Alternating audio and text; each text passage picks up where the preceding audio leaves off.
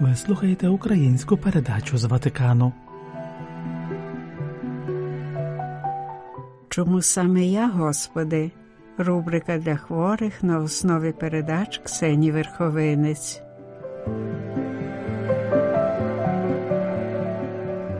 Майже 60 років слухачам Ватиканського радіо добре знайомий м'який голос Ксені Верховинець, а це творчий псевдонім Тетяни Шуфлин.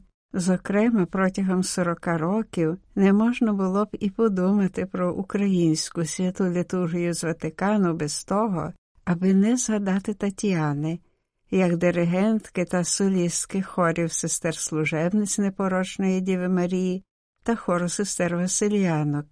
Як редакторка та дикторка українського відділу Ксенія Верховинець приготувала безліч святкових програм з нагоди церковних празників чи важливих подій в житті католицької церкви.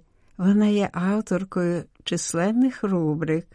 Варто згадати, що довірливий тембр її голосу знайшов дорогу до сердець недужих і страждаючих, похилих віком для яких вона готувала окремі програми протягом понад 30 років. Тепер, з огляду на поважний вік, Ксеня Верховинець проживає в Канаді, а в редакції українського відділу залишились її звукозаписи, які не вийшли в ефір, залишились тексти передач для хворих, які вона заздалегідь приготувала, але вже не записала. Ці матеріали лягли в основу рубрики. Чому саме я, Господи? Саме таку назву мала одна з програм Ксенії Верховинець для недужих і страждаючих. Отже, послухаймо Ксенію Верховинець. Як завжди, свої програми вона починала зверненням Дорогі хворі.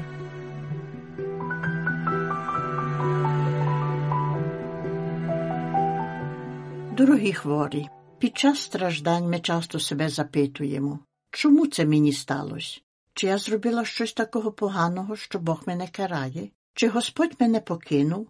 Можливо, Він мене вже більше не любить? Чи Господь не може допомогти в моїх стражданнях? Де в цій хвилині мої так звані приятелі, тепер, коли я їх потребую? На що можу надіятись? На ще більше болів, страждань та самотності, і на кінець смерть? Де в усьому цьому є Господь? Ми не можемо замкнути нашої думки. Питання збільшуються та зростають. Як можемо знайти на них відповідь? Якщо немає відповіді, то принаймні і як можу привернути свій внутрішній спокій? Такі та інші питання часто ставлять люди, які страждають. Господь бажає, щоб ми ставили собі такі питання, щоб ми не перестали шукати значення наших страждань. Але навіть тоді, коли відкриваємо наші вуста, щоб висловити ці питання, у своєму серці вже заздалегідь знаємо, що багато з них залишаться без відповіді. Людське розуміння обмежене. Існують тайни, яких не можна логічно роз'яснити. І коли ми дійсно усвідомлюємо собі свої обмеження перед Господніми тайнами, тоді просимо Бога, щоб дав нам внутрішній спокій та здатність переносити страждання, які не можемо собі пояснити, або ті, які знаємо, що не минуть. Чи я заслужив собі на таке? Це одне з найчастіших питань та реагувань на страждання. Господь добрий і Господь керує Всесвітом. Добрі речі повинні ставатись добрим людям, а погані поганим. При такому наставленні присутність страждання підносить питання про вини, і дає нам відчуття, що ми покарані. Чи в дійсності я така погана людина? Чи я був аж таким страшним грішником? Чи я себе обманював, думаючи, що я був кращою людиною, як це було в дійсності? Можливо, я потребую глибше вдивитись в своє життя, щоб побачити, чи там є гріх, з якого треба висповідатися, щоб мені Господь простив. Якщо не є такою поганою людиною, щоб на це собі заслужити, чи це означає, що Бог не є справедливим? Багато побожних людей в хвилинах терпінь бунтуються проти себе самих. Вони не хочуть вважати Бога винним за свої терпіння, і тоді шукають за відповіддю скидають провину на себе. Часто стається так, що чим більш релігійною є людина, тим правдоподібніше буде звинувачувати себе саму за свої страждання.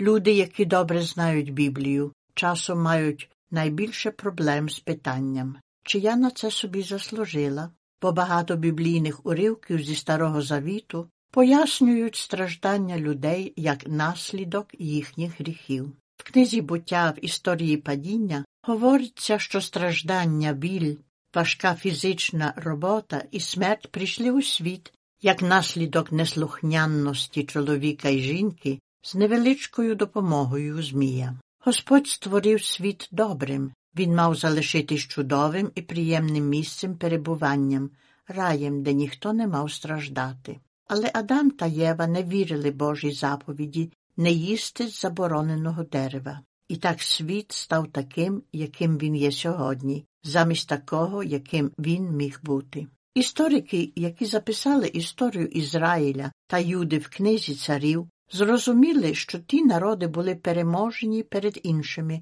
бо вони відвернулися від Бога, пішли за іншими псевдобогами та зловживали немічними, бідними в їхньому суспільстві. Існувала причина нещастя у виході з єгипетської неволі. Причиною був людський гріх, за який вони мусили бути покараними. Подібні ідеї можемо знайти в книзі приповідок і в деяких псальмах.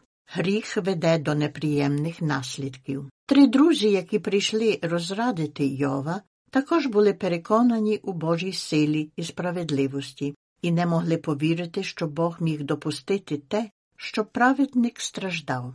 Тому вони припускали, що Йов таки мусів бути грішником. Коли люди страждають, пам'ятають ці уривки, вони бажають знати, чи то часом не Господь їх карає так, як він карав тих людей у Старому Завіті.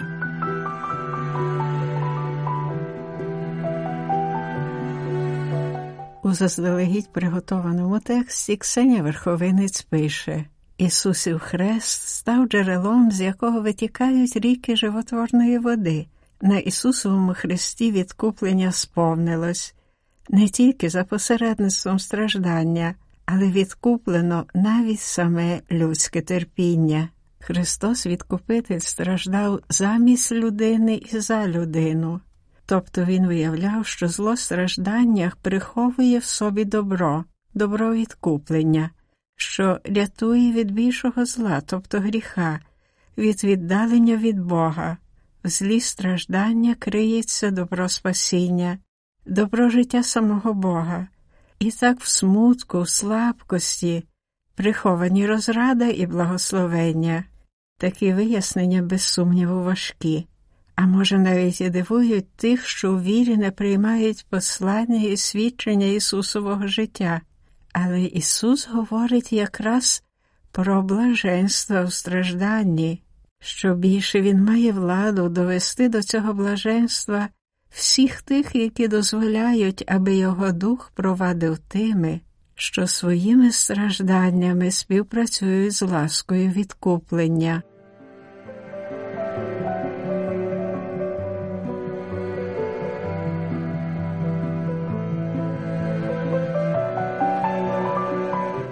Ви слухали українську передачу Радіо Ватикану. Слава Ісусу Христу, Лаудетор Єсус Христос.